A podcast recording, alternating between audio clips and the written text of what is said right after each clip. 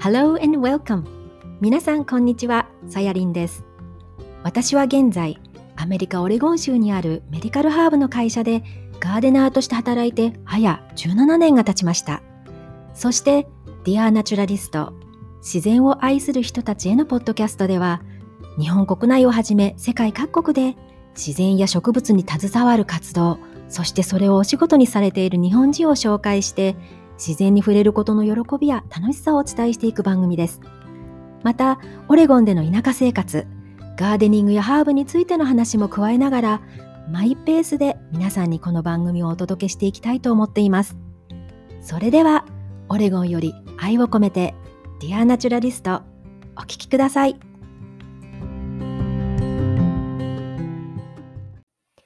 皆さんお元気ですか？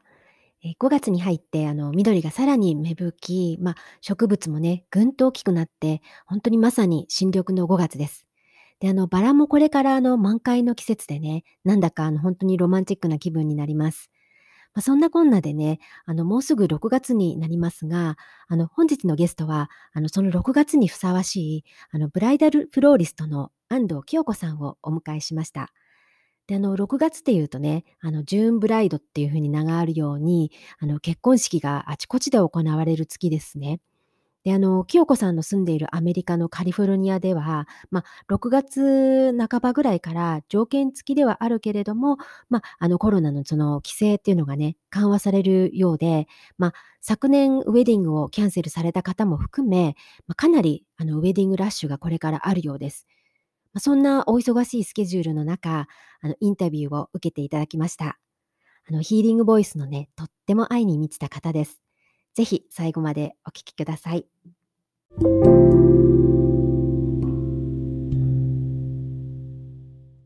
はい、こんにちは。こんにちは。はい、今日はどうぞよろしくお願いします。よろしくお願いします。はい、それではあのまずねリスナーの皆さんへあの簡単なあの自己紹介、京子さんのね自己紹介をしていただけますか？はい、安藤清子です。えー、愛知県出身で現在はアメリカのサンディエゴに住んでいます。このアメリカ生活がすっかり長くなってしまって今年で24年目になります。今はブライダルフローリストとしてえー、これまでに500組以上のカップルの結婚式を手がけてきて、えー、2017年にインテグレティッドヒーリングというエネルギーヒーリングに出会って、現在はブライダルフローリストとインテグレートヒーリングのプラクティショナーをしています。ねえ、なんか24年って長いですよね。私もまだでも20年ねぐらいだから、本当にあの若い頃から行かれてるってことですよね、こちらに。そうですね、大学、えー、卒業してから来ました。うんすごい、本当にね、それでもうそのブライダルフローリストとして500組のカップルそうですね、長くなりました。なんだかんだ言って12年目になりますので、今年で。あ、そんなにやられてるんですね。なんかあの、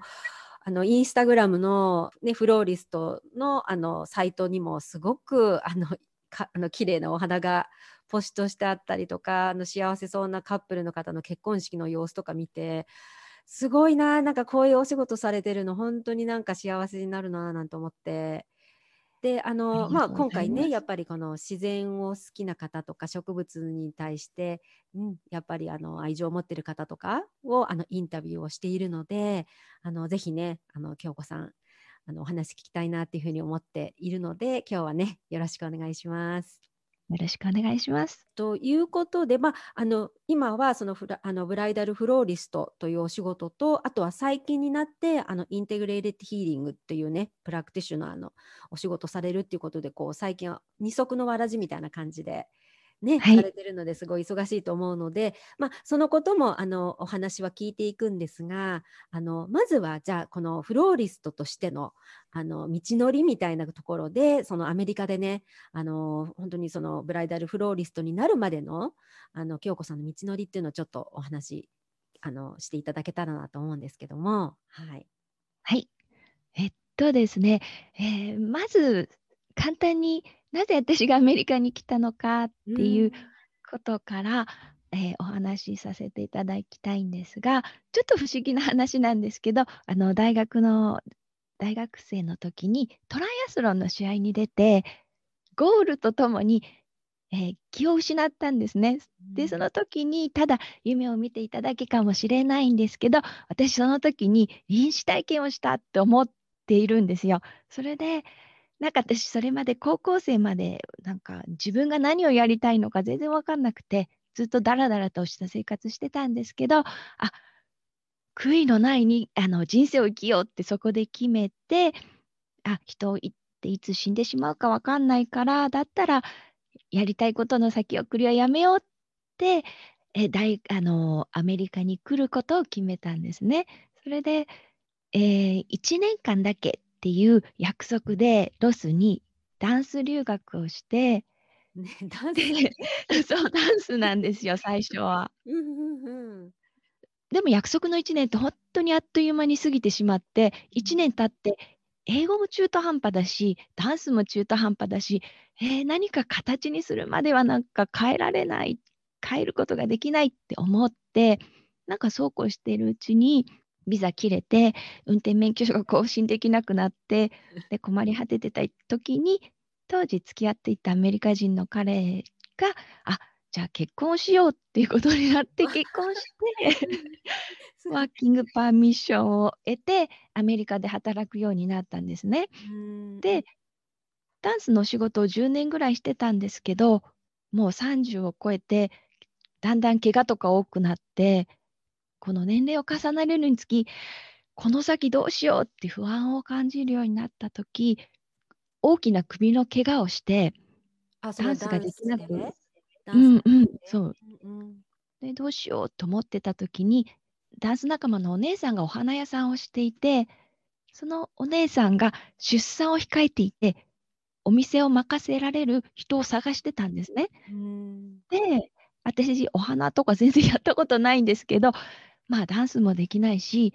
この先どうしようって考えていた時だったから、そのお花屋さんで働くことを決めたんです。ねなんか、うん、それもすごいこうあの極端っていうかそのトライアスロンもう本当にあの京子さん見るだけでそのトライアスロンをされてたようなすごいこう体にも全然見えなくてねでそこでいきなりまた今度アメリカ来てダンスをしたっていう ダンサーだったっていうのもちょっとなんか想像がつかなくてでそこからその今度はお花屋さんっていうかそのお花の アレンジのする方になるっていうところまでも全然こうつながらない部分があるんですけどもじゃあそのまあまあ、任された時っていうかやってみないって言われた時にもう全然知識とかなかったわけですよねお花の。そうです。うん、そこのお店であの働きながら学んでって本当はねもねあの首の怪我が治るまでのあの短期で働くつもりだったんですけど、うん、なんかそのお花の世界に魅了されていってでまあそうこうしているうちにこの私が花屋で働き始めたことを知ったお友達が、あ、お花屋さんで働いてるの？じゃあ私の結婚式の花作ってって頼まれたんですね。それで、新米フローリストに結婚式の花ってすごい責任重大で、うん、えー、どうしようかなって思ったんですけど、そのお友達のために、この結婚式の花を引き受けて、徹夜でお花を作っこのお花を届けた時にお友達が「もうありがとう」って泣いて喜んでくれたのがすごい嬉しくてあなんてやりがいのある仕事なんだろうってお花の道へ転身することを決めたんです。確かにねほらあのちっちゃい頃ってみんなの女の子、まあ、私の世代の時はねお花屋さんになりたい将来っていう女の子すっごく多かったんですよね。で、私はなんかそういうお花屋さんとかじゃなくて、バレーボールの選手みたいな、スポーツ系のバリバリだったんですけどね、今気づいてみたら、お花関係の植物関係の仕事にまだ戻ってるんだけど、ね、そういう意味で、じゃあその清子さんってちっちゃい時は全然だからお花屋さんになりたいとかそういう夢じゃなかったんですよね。どっちかって言ったらトライアスロンとかそういうスポーツ系だったですか？ちっちゃい時って。えっとね、小さい時はね、ほぼさんになりたいっって言ってたのを覚えている。うん、そうですよね。いたいた。うん、ほぼさんか、お花屋さんか、お母さんみたいな。うん、うん、そうそうそう。でも、お花屋さんになりたいってことは一度も考えたことなかったんです。ただ単にこの目の前に来たものに、うん、もう方向へ進んできたらお花屋さんになってたっていう感じです。へえ、でもね、確かにほらみんなやっぱりお花見てすごいあの綺麗だなって思うから、ね、アレンジとかこうしてみたくなるだろうしね。でもそこでやっぱりここまで続けられたっていうのは、京子さんにはそういったなんかあの才能っていうか、なんかやっぱりあったのかなって思うんですよね。そういうそういうのどうなんですかね、そのお花屋さんずっとやってきて、それって誰でもできるものなのか、やっぱりある程度のそのセンスっていうのも必要なのかなって思うんですけど、どうでしょうかね？あの、お花ってもともと綺麗じゃないですか。なので、うん、お花綺麗なので、それをどのようにアレンジしても、なんか綺麗なものが出来上がるって私は感覚的に思うんですけれども、でも私、なんであのダンスからお花に変わったのかななんていろいろ考えてたんですけど、私小さい時すごい恥ずかしがり屋で、この人前で発言したりとかすることすごい苦手だったんですけれど、でもなんか表現したいなっていうのはあったと思うんですね。で、それで言葉のいらないダンスを選んで、ダンスの方に進んでいったのかな。それでダンスができなくなって、そこで出会ったお花で、お花を使って表現することが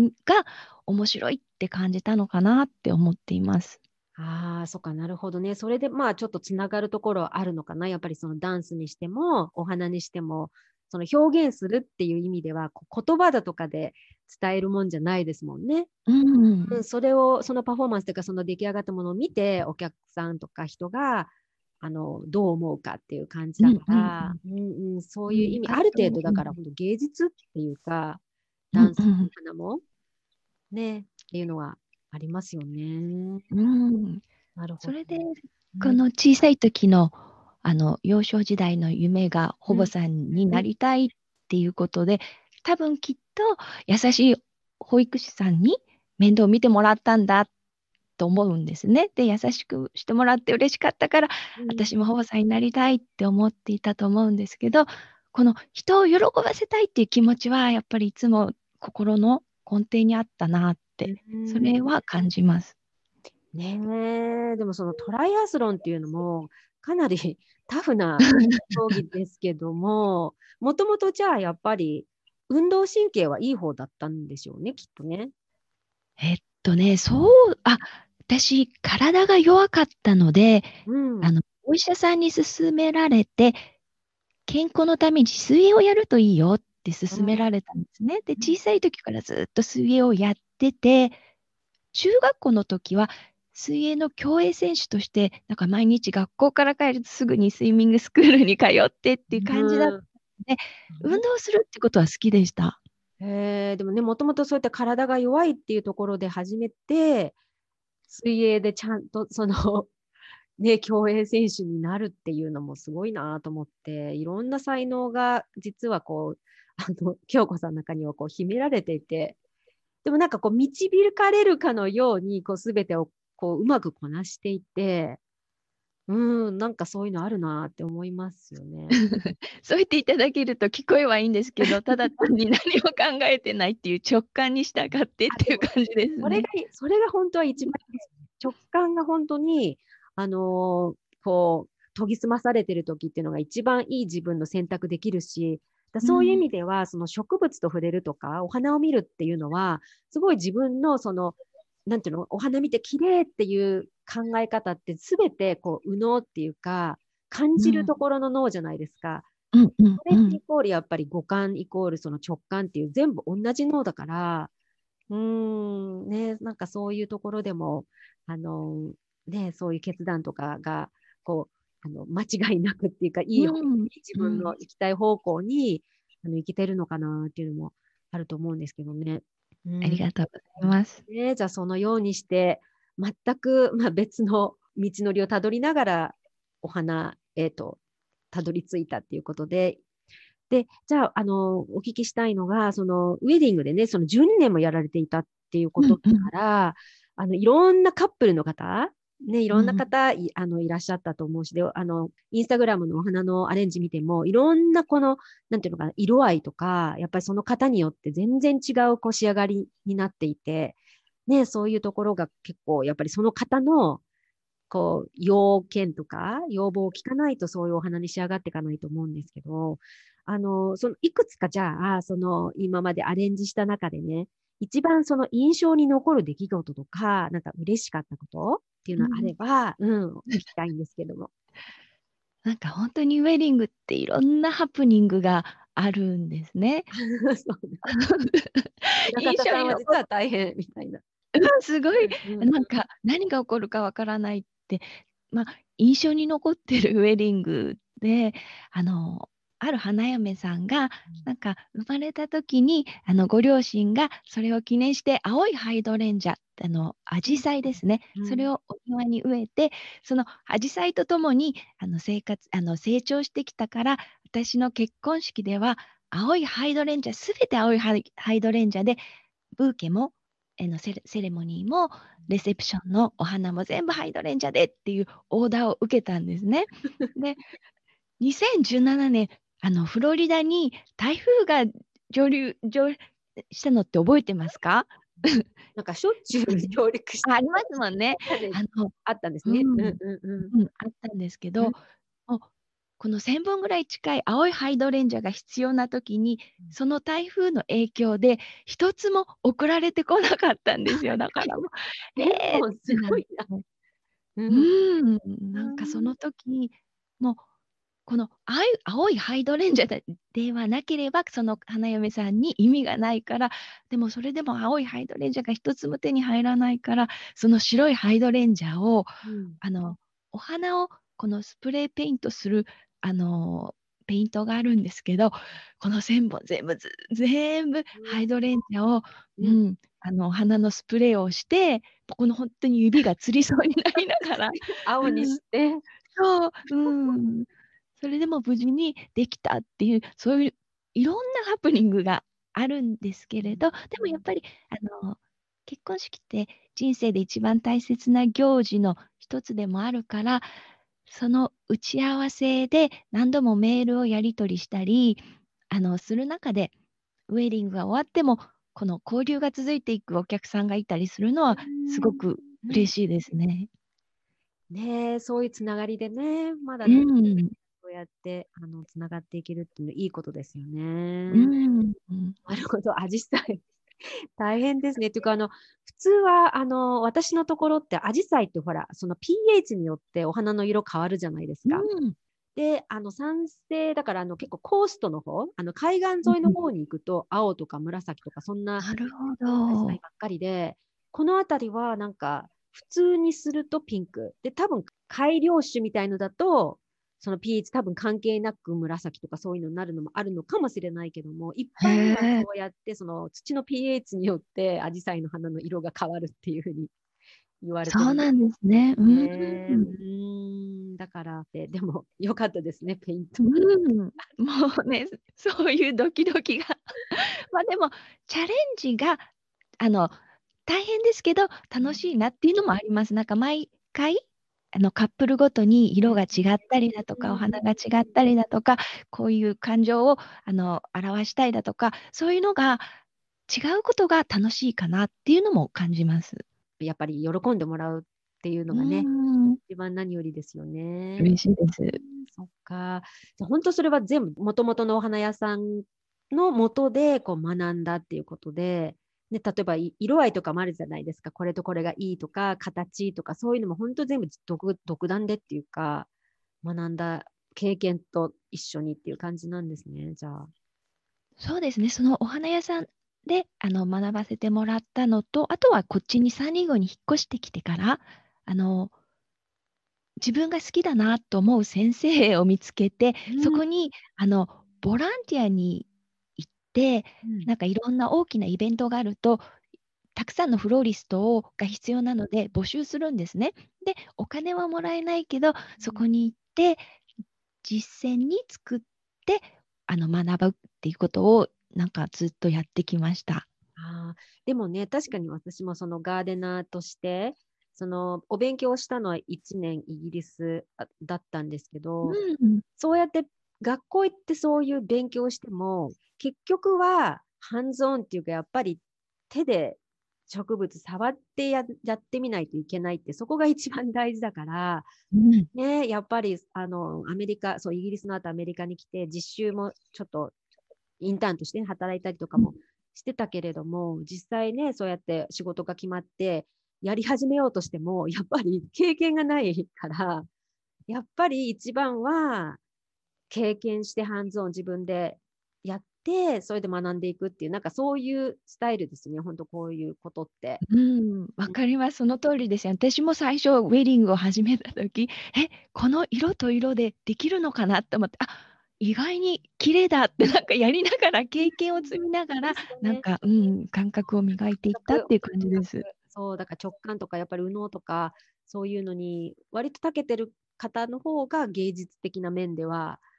才能を発揮するっていうかね。うん、そうなんですね。うん。ですね。あ、なるほどね。まあじゃあそういうところではやっぱり、うん、つながるとこあるなって思うんだけど、でもね、なんか私はフラワーアレンジ、ちょっといまいち苦手。まあでも本当自分の心のままに、ね、あの咲いてる花をこう切ってアレンジして人にあげるって、うん、ね、もうそれだけでもう本当に人の顔がね、なんかこう、笑顔に変わるっていうのがすごく嬉しい。うん、気持ちが入ってますもんね。うん、ねまあ、もうすぐこれ6月になるんですけども、ジューンブライドっていうことでね、結婚式シーズンが ピークになりますよね。うん、このあたりはやっぱり、清子さんも忙しくなりますよね。今は特に忙しいですね。あの、去年はこのコロナの件で、ウェディングが全くできなかったので、うん、去年ウェディングをするはずだったカップルの方が今年に延期をしたりして、うん、それがやっとカリフォルニアではもうこの6月の中旬ぐらいからあのそういうものができることになったので皆さんも今慌ててプランニングを始めてる感じで今はすごく忙しいです。ねえ、ですよね。そうか、カリフォルニアももう何、6月の半ばぐらいから、そういう、うん、あの制限みたいなの取れちゃうんですね。うん、そうなんですよ。あ、ま、でも、あの、ワクチンを打った証明書、もしくは、このネガティブだっていう証明書を出さないといけないっていう、そういう決まりとかはあるんですけど。うん、うん、なるほどね。そうですか、そっか。ね、じゃあ忙しくなりますね、これからね。うん、なります。ような時間ありがとうございます。ねはい。でね、あの、まあもちろんそのブライダルフローリストとしての清子さんの顔もあるんですけれども、先ほどあのおっしゃっていたように、最近になって、そのインテグレートヒーリングっていうね、うん、あの、そういったあのヒーリングも始めたということなんですけれども、ね、そのあたりのなんかこう話で、ちょっと私もあのよくこう分かっていなくて、どんなヒーリングなのかっていうので、ちょっと簡単に、多分リスナーのあの皆さんもね、ちょっと分からないかなと思ってるんで、どんなヒーリングなのかっていうのをちょっと、うん、おお話ししていただけますか？はい。えっと、インテグレッティッドヒーリングってすっごいざっくり言うと、もう心と体と魂のバランスを整えるヒーリングって言えると思うんですね。これはなんか何かの健康状態を治療したりとか症状を和らげるっていう目的ではなくてむしろ根本原因にこの働きかけてその原因によって引き起こされているストレスを解消していくっていうものでその根本原因にどうやって働きかけるかっていうとキネシオロジーの筋肉反射っていうものを使うんですね。その筋肉反射って、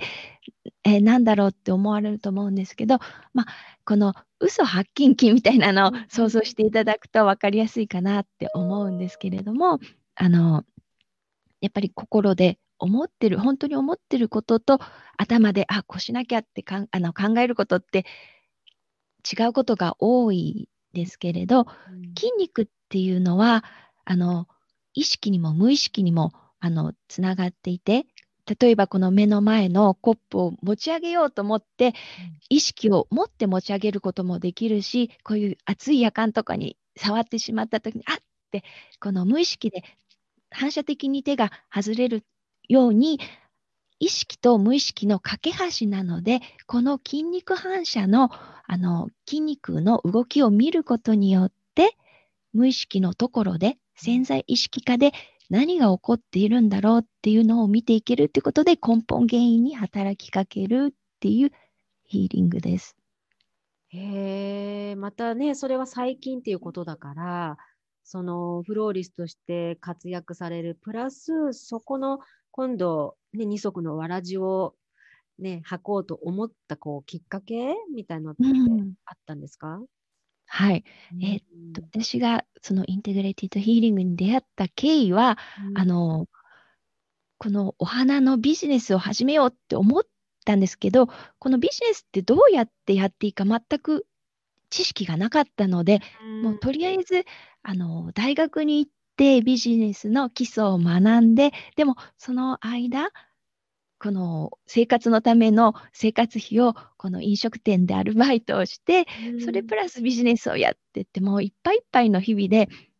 やっと5年目であの軌道に乗ったかなって思ったんですけれどもまあその時はねなんかもうやりたいことをやっているのに自分の時間もないしパートナーとの時間もないしすごい疲れ切ってしまってなんか自分がのキャパシティを超えてバーンとアウト気味だったんですね。うん、なんかそんな時に私日本の父から電話がかかってきて母が末期がんだっていう知らせが入ったんですよ。で私こちらにアメリカに来る時に1年間だけの約束って来たのに気づいたらその時点で20年以上もアメリカにいて、その間に日本に帰って母に会ったりっていうのを片手で数えるほどしかなくて、私すごく、え？って焦ってしまったんですよ。で、その時に今までもうがむしゃらに一人で何でもやるって形で来てたのを、初めてその花の仕事をこのチームに任せるってことを学んで、うん、えっと、日本に帰ったんですね。で、母との時間を1年間過ごせたんですけれども、あの母が他界をした時に、もうなんか自分の土台が崩れ落ちてしまった感じで、感になったのは、寂しい思いをさせた自分のせいなんじゃないかとかな、なんかね、全然親孝行もしていなくて、なんて自分はダメなんだって、自己否定とか、この自分責めが始まって、母が亡くなってから1年半ぐらいね、もうエネルギーが枯渇した状態で、ベッドから起き上がれないようなね、日とかもあったりとかして、で、これではいけないねってあの人に言われて、このヒーラーに会ったりだとか、セラピストに会ったり、もしくはセミナーとかに行ったらって言われて、そうした時に出会ったのがインテグレーテッドヒーリングだったんです。ああ、じゃあそういう京子さんのまあ、心の、まあ、癒しじゃないけども、うん、それがちょうどこのインテグレーテッドヒーリングに出会って、うん、その自分の思いとか傷が癒されたっていう感じなんですかね。そうですね。なんかその、うん、このその前まではなんかずっと自己否定をしていたので私はもう本当になんてダメな人間なんだっていうような言葉がけをずっと自分にしてたんですね。でも、このやっぱりインテグレート・イット・ヒーリング、心と体と魂を整えることで、あ、あの、そうじゃないんだって、その自分へのこ言葉がけが、なんかすごい180度変わって、うん、あ、私は愛の存在ですみたいな言葉がけにすごく変わっていったんですよね。そこで、なんかやっぱり見えるものとか、もうネガティブな 時ってネガティブなものばっかり目に行ってしまいますし、でもそのフィルターが変わって、そのいらない思い込みだとか、うん、このいらないプログラミングとかをあの手放して、自分に必要な信念だとか、新しいプログラミングをインストールして、それで生活するようになって、すごい楽になったんですよ。生活が楽になったし、もう自分がもともとポジティブなんですけど、さらにポジティブになったなって、その母が亡くなってからのこの2年ぐらいはもうかなりもうどん底のネガティブな時期を経て、やっと、あ、元の自分らしいポジティブな自分に戻れた、自分に戻ってきたって感覚がしたのが、このインテグレティッドヒーリングのおかげだなって思ってます。うーん、ね、今おっしゃってたのが、心と体と、なんで、魂？ねね魂って、私もね、それまでは、あの、そういうこと、スピリチュアルのこととか、あんまり、あの、考えたことなかったんですけれど、あの、やっぱり、母が亡くなっただとか、大きな、あの、ショックなことがあると、人の魂ってバラバラになってしまうって言われる。そうすることによって、辛い思いを思い出させないようにして、生活ができていけるっていうような形で、魂はバラバラになることで私たちを守ってくれてるって。でも、やっぱり魂がバラバラになってるから、心にぽっかり穴が開いてっていうような感覚がずっとあったんです。で、そこで、魂の統合っていうバラバラになった魂のかけらを一つずつ集めてきて、その魂のかけらになんかあの今まで守っててくれてありがとうっていうような感謝の気持ちをして一つに戻したっていう時にもう本当になんかやっと戻ってきたっていう感覚がしたんですよ。そこであ心と体と魂が全てバランスが取れているっていうことがこの人間らしく自分らしく生活できていくっていうことなんじゃないかっていう感覚がしたんです。うん、ね、でも納得いきますね。なんか、まあ、皆さん、まあ、取る、取り方だと思うんですけど、その魂とかスピリチュアルとかってね、見えないものだから、なんか最近はすごくやっぱりその植物とこう接していてっていうか、その部分、見えないそのエネルギーとか、そういう部分が、あの、やっぱりみんなにあるなって、その植物にもあるし、そのエネルギー。だからそのフラワーエッセンスとか、うん、なんかそういったもののがあって、で、うん、本当実際そういうのをすごい感じ始めたときに、もっとなんかこの私も、このガーデナーとしての仕事がすごい好きになって、うん、うんその自然ともっと共存していけるような庭作りみたいな感じに変わったんですね、やっぱね、そこでシフトしたっていうかね。うん、なので、ヒーリングで、ね、今度は皆さんを自分が体験して、それを皆さん、多くの皆さんへあのやっていくっていう、ね、うん、形で始められたっていうことですね。うん、うんじゃあ、本当これから楽しみですね。そのまあお花の、ね、お仕事も忙しいと思うんですけれども、ね、もっとその自分の好きなことうん、うんやっていけたらいいですよね。今、なんか、うん、あのおっしゃってましたよね。その、あの、フローリストが、その自分の中の天職じゃなくて。ああ、私にとってフローリストってすごく適職だなって思うんですけど、このヒーリングにあった時に、あ、これ私がやっていきたいことだ。これから私があのソウルワークとしてやっていきたいことだって、これがあの天職かなっっていう感じがしました。ねそう、ソウルワークいいですよね。私もなんか自分の中で、うん、えっと、そうですね、最近、そのやっぱり相手を輝かせて、でも自分も輝ける仕事って言って、なんかライトワークとかって呼んでるんですけども、うん、で、きっと京子さんもそういうソウルワークっていうのは、そういうところになんかこう、共通する部分があるんでしょうね。そうですね、なんかやっぱり、このヒーリングを、あの、クライエントさんにあのするお手伝いをする時に同時に私も癒される与えることによって受け取るっていうのが、やっぱりそれで一人癒されたらその周りの人、その方のファミリーラインも癒されていくだからその、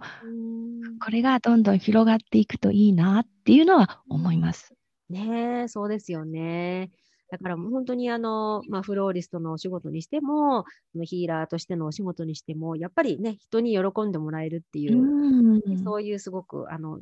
素敵なお仕事だなっていうふうには思うので、ね、これからもあのお忙しいと思うんですけれどもね、あの今後のご活躍もあの楽しみにしています、ね。ありがとうございます。はい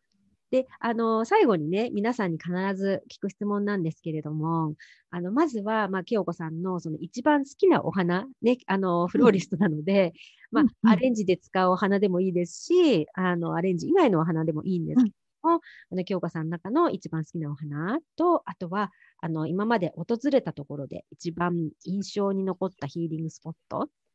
という2つなんですけども、まずじゃあ、お花、うん、はいいですかね。お花はうん桜ですね。この私のお花結婚式のお花のビジネスネームにも使ってるんですけども、このチェリーブラッサムフローラルデザインって言ってるんですけれども、このこの桜が咲き誇ってピンク色に包まれたなんか紅葉した感覚がすごい好きで、うんなんか桜っていうとこの春を待ち焦がれる感情ってこの花嫁さんが結婚式をこの待ち焦がれる感覚にも似てるなーってその大切な一日のために本当にカップルの人たくさんの時間とエネルギーを使ってプランニングをしてこの待ちに待ったその日にこの桜が街中をピンク色に染めるようにこのお花そその結婚式のお花もで人々の心を来てもらったゲストの人の心を明るくしてなんか心躍るような感覚っていうお花で表現したいっていうのがあって私は桜っていう花が好きです。いやあとはあと桜って日本の国のお花っていうのがあるから、やっぱりアメリカにこの20年以上も住んでるっていうことで、うんでもやっぱりあの遠く離れていてもこの故郷を思い出させるお花っていう意味で桜には特別な思いがあります。うん、そうですよね。そうやってあの結婚式挙げられる方のプランニングって、やっぱりそうやってあのもう4月とか春先ぐらいからやっぱりね、考えられてるんですもんね。うん。うん、で、あの桜とかはあのアレンジとかされたことあります？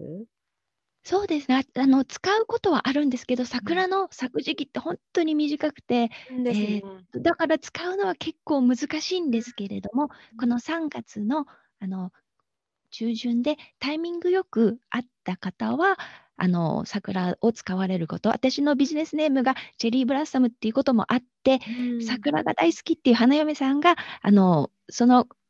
名前で私を見つけてくださるってこともあるんですけど、でもやっぱりそんなにはあの使いやすいお花ではないので、私も今年初めてあの桜のあの塩漬けっていうのを作ってみたんですけどね、そうなんですね。うん。うんなんかすごく可愛らしい感じに出来上がったんですけど、うん、確かにでも本当桜ってすごい日本人にとってはなんか特別なお花だなって。ねあの日本だと入学式が4月だから、うんでやっぱりその始まりのなんかこうね。お花アメリカじゃその始まりの花って全然ないと思うんだけど、うん、まあでもほらあの春でいろんなものが芽吹いてきてっていうこのねあの新しいこう時期だから、うん、いいですね。やっぱ桜ね。うん、素敵だと思う。なんか京子さんらしい。うん。ありがとうございます。はい。あとは、あの、いろん、いろんなとこ行かれてるのかな？なんか、今までの場所で一番の、うん印象に残るヒーリングスポット？えっ、と、私にとってのヒーリングスポットなんですけど、あの、私、えーリトリートとかに参加するのが好きなんですけど、メメキシコにあるトロンコネスっていう小さな町にある、本当に田舎で、このお家にドアがない、だから田舎町で誰でもウェルカムっていうような町の、あの、メキシコにあるトロンコネスに、あの、プレゼントモーメンっていう名前の宿があるんですね。この名名前、今この瞬間っていうこのうん。名前自体もすごい素敵なんですけど、そこであったリトリートに、えっと、2年続けていきました。だからそこは本当に自然がたくさんあって、このヨガを受けたりできるんですけど、この海に海に面したヨガができるスペースで、この海風を感じながら、この波の音を聞きながら、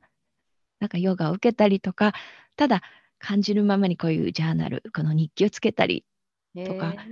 そうん、本当に街路樹がないから、夜になると真っ暗だから、うん。だからこそ星がすごくいっぱい見えて、あ、星ってこんなにいっぱいあるんだっていうような感じで、この海辺に寝っ転がって、この砂の暖かさをこの背中で感じながら、星とか見たりする、そういう、そこの、いあのメキシコにあるトロンコネスっていうのが私にとっては、あの、一番のヒーリングスポットです。へえ、トロンコネス。じゃ、ほんとにそうん。の、あまりこう、観光客もいないような、そういう田舎町ですか？そうです。へえ、で、リトリートって大体行くと、ま、そこの、あの、リトリート行かれた時はどのぐらいの長さで行かれてたんでそすか？れは、うん。1週間で、その1週間の間は、あの、ローフードってこのうん。火を加えてない食事だけを1週間する。もう、その日、えっと、クレンズダンスっていうリトリートだったんですけど、その1週間でこのデトックスですよね。もうほんとにうんうんあの、お肉とか食べないし、しかも火を加えてない栄養分が、あの、いっぱいある食事を1週間食べて、で、そこでなんかダンスをしながら、うこのいらないもん。のをリリースしていくっていうリリあの、リトリートだったんですけれども。へえ、なんか、ほんとそれで心も体も魂もなんか、すもうほんと全て、ね、うん、癒されてデトックスされそうですようーね。ん。うん。私ほんとに普段は私お肉食べるんですけど、うん。しゅうかん、このローフードを食べるっていうのはうん。体にこんなにもいいんだっていうのはうーん、すごく感じうん。ました。へえ、ね、なんか初めて聞いた、あの、メキシコの街の名前なんですけど。ね、なるほどね。じゃ、そこが一番、京子さんにとってはヒーリングスポットだった。うん、っていうことなんですね。はい。うん。はい、ありがとうございます。ね、なんかほんとまだまだお話はしていたいんですけれども、あの、時間にもなってきたのでね、あの、ここで、じゃあ、あの、このね、あの、京子さんに、こう、一番繋がれる、こう、場所、イインスタグラムとか、うん、はい。えっと、インスタグラム、え、ホロスドットラブっていう名前でインスタグラムをやっていて、あと、同じホロスラブっていう名前でポッドキャストをしてるんですけれどあ、も、そうですよこのね。ね。うんうんうん。このホロスっていうのは、この全てとかユニバースを意味するギリシャ語で、この宇宙と調和するとか、このん。癒し、健康、ホリスティックの語源になっている言葉なんですけど、うん。そのホロスとこの愛っていう、あの、私にとってすごく大切な言葉、2つを集めた言葉、ホロスラブで、インスタグラムとポッドキャストをしています。はい、そうですね。じゃあ、それは後でまたね、あの、ショーノートのところに貼っておきますけれども、ね、ほんとそのホロスラブっていうその通りに、ね、京子さんほんとなんかこう、愛の存在っていうか、最近私がすごい自然から教えてもらったのが、あなた自体が愛愛なんだよっていうね。You don't need love, you are the love っていう言葉があっうん。て、なうん。んかね、すごいその言葉がすごく京子さんに、あの、はまってるなってすごく思ったんですよ。うん。で、あと、あの、ポッドキャストうん。もね、聞かせていただいたんですけどね、あの、番組の冒頭でもおっしゃってたように、と、なんだっけ、り臨死体験をされていて、で、そのお話もポッドキャストで、ね、されていて、ぜひ、あの、皆さんもよかったら聞いていただきたいんですけれども、なんかね、すごく、あの、ストーリーテラーだなっていうお思いがしたんですよ。ほんとにその、自分の体験談が、私の体験談のように、こう想像できたっていうかね、その世界に入っ 入ったっていう感じ。うーん、ありで、がとうございます。だからほんと声って、その人のなんかこう思いとか、そういうのをほんとにこう波動じゃないですけど、こう伝わるなって思ったんですよ。うーん、嬉しいです。ありがとうござういます。だからほんと声だけじゃなくて、お会いしてみてても、実は なんていうの、ほんとトライアスロンとか、ダンスとかをやるような方には全然見えない。なんだけども、そうゆったりとしてるんだけど、すごい実はなんか内面が情熱的で やりたいことに向かって、あの、必ずこう、なんか叶えててね、なんか強さもあって、でもほんとだから愛に溢れてるっていうのがすごくあの、京子さんでなんかこう感じ感じてきました。ありがとうございます。だかそれがまたお花の、ね、お仕事に繋がるんだろうし、ま、これからおね、忙しくはなってくるので、はい。ありがとうございます。けれども、はい、本当にね、今日はあのありがとうございました。ありがとうございました。ゲストに呼んでいただいて本当嬉しかったです。ありがとうございます。はい、では失礼します。失礼します。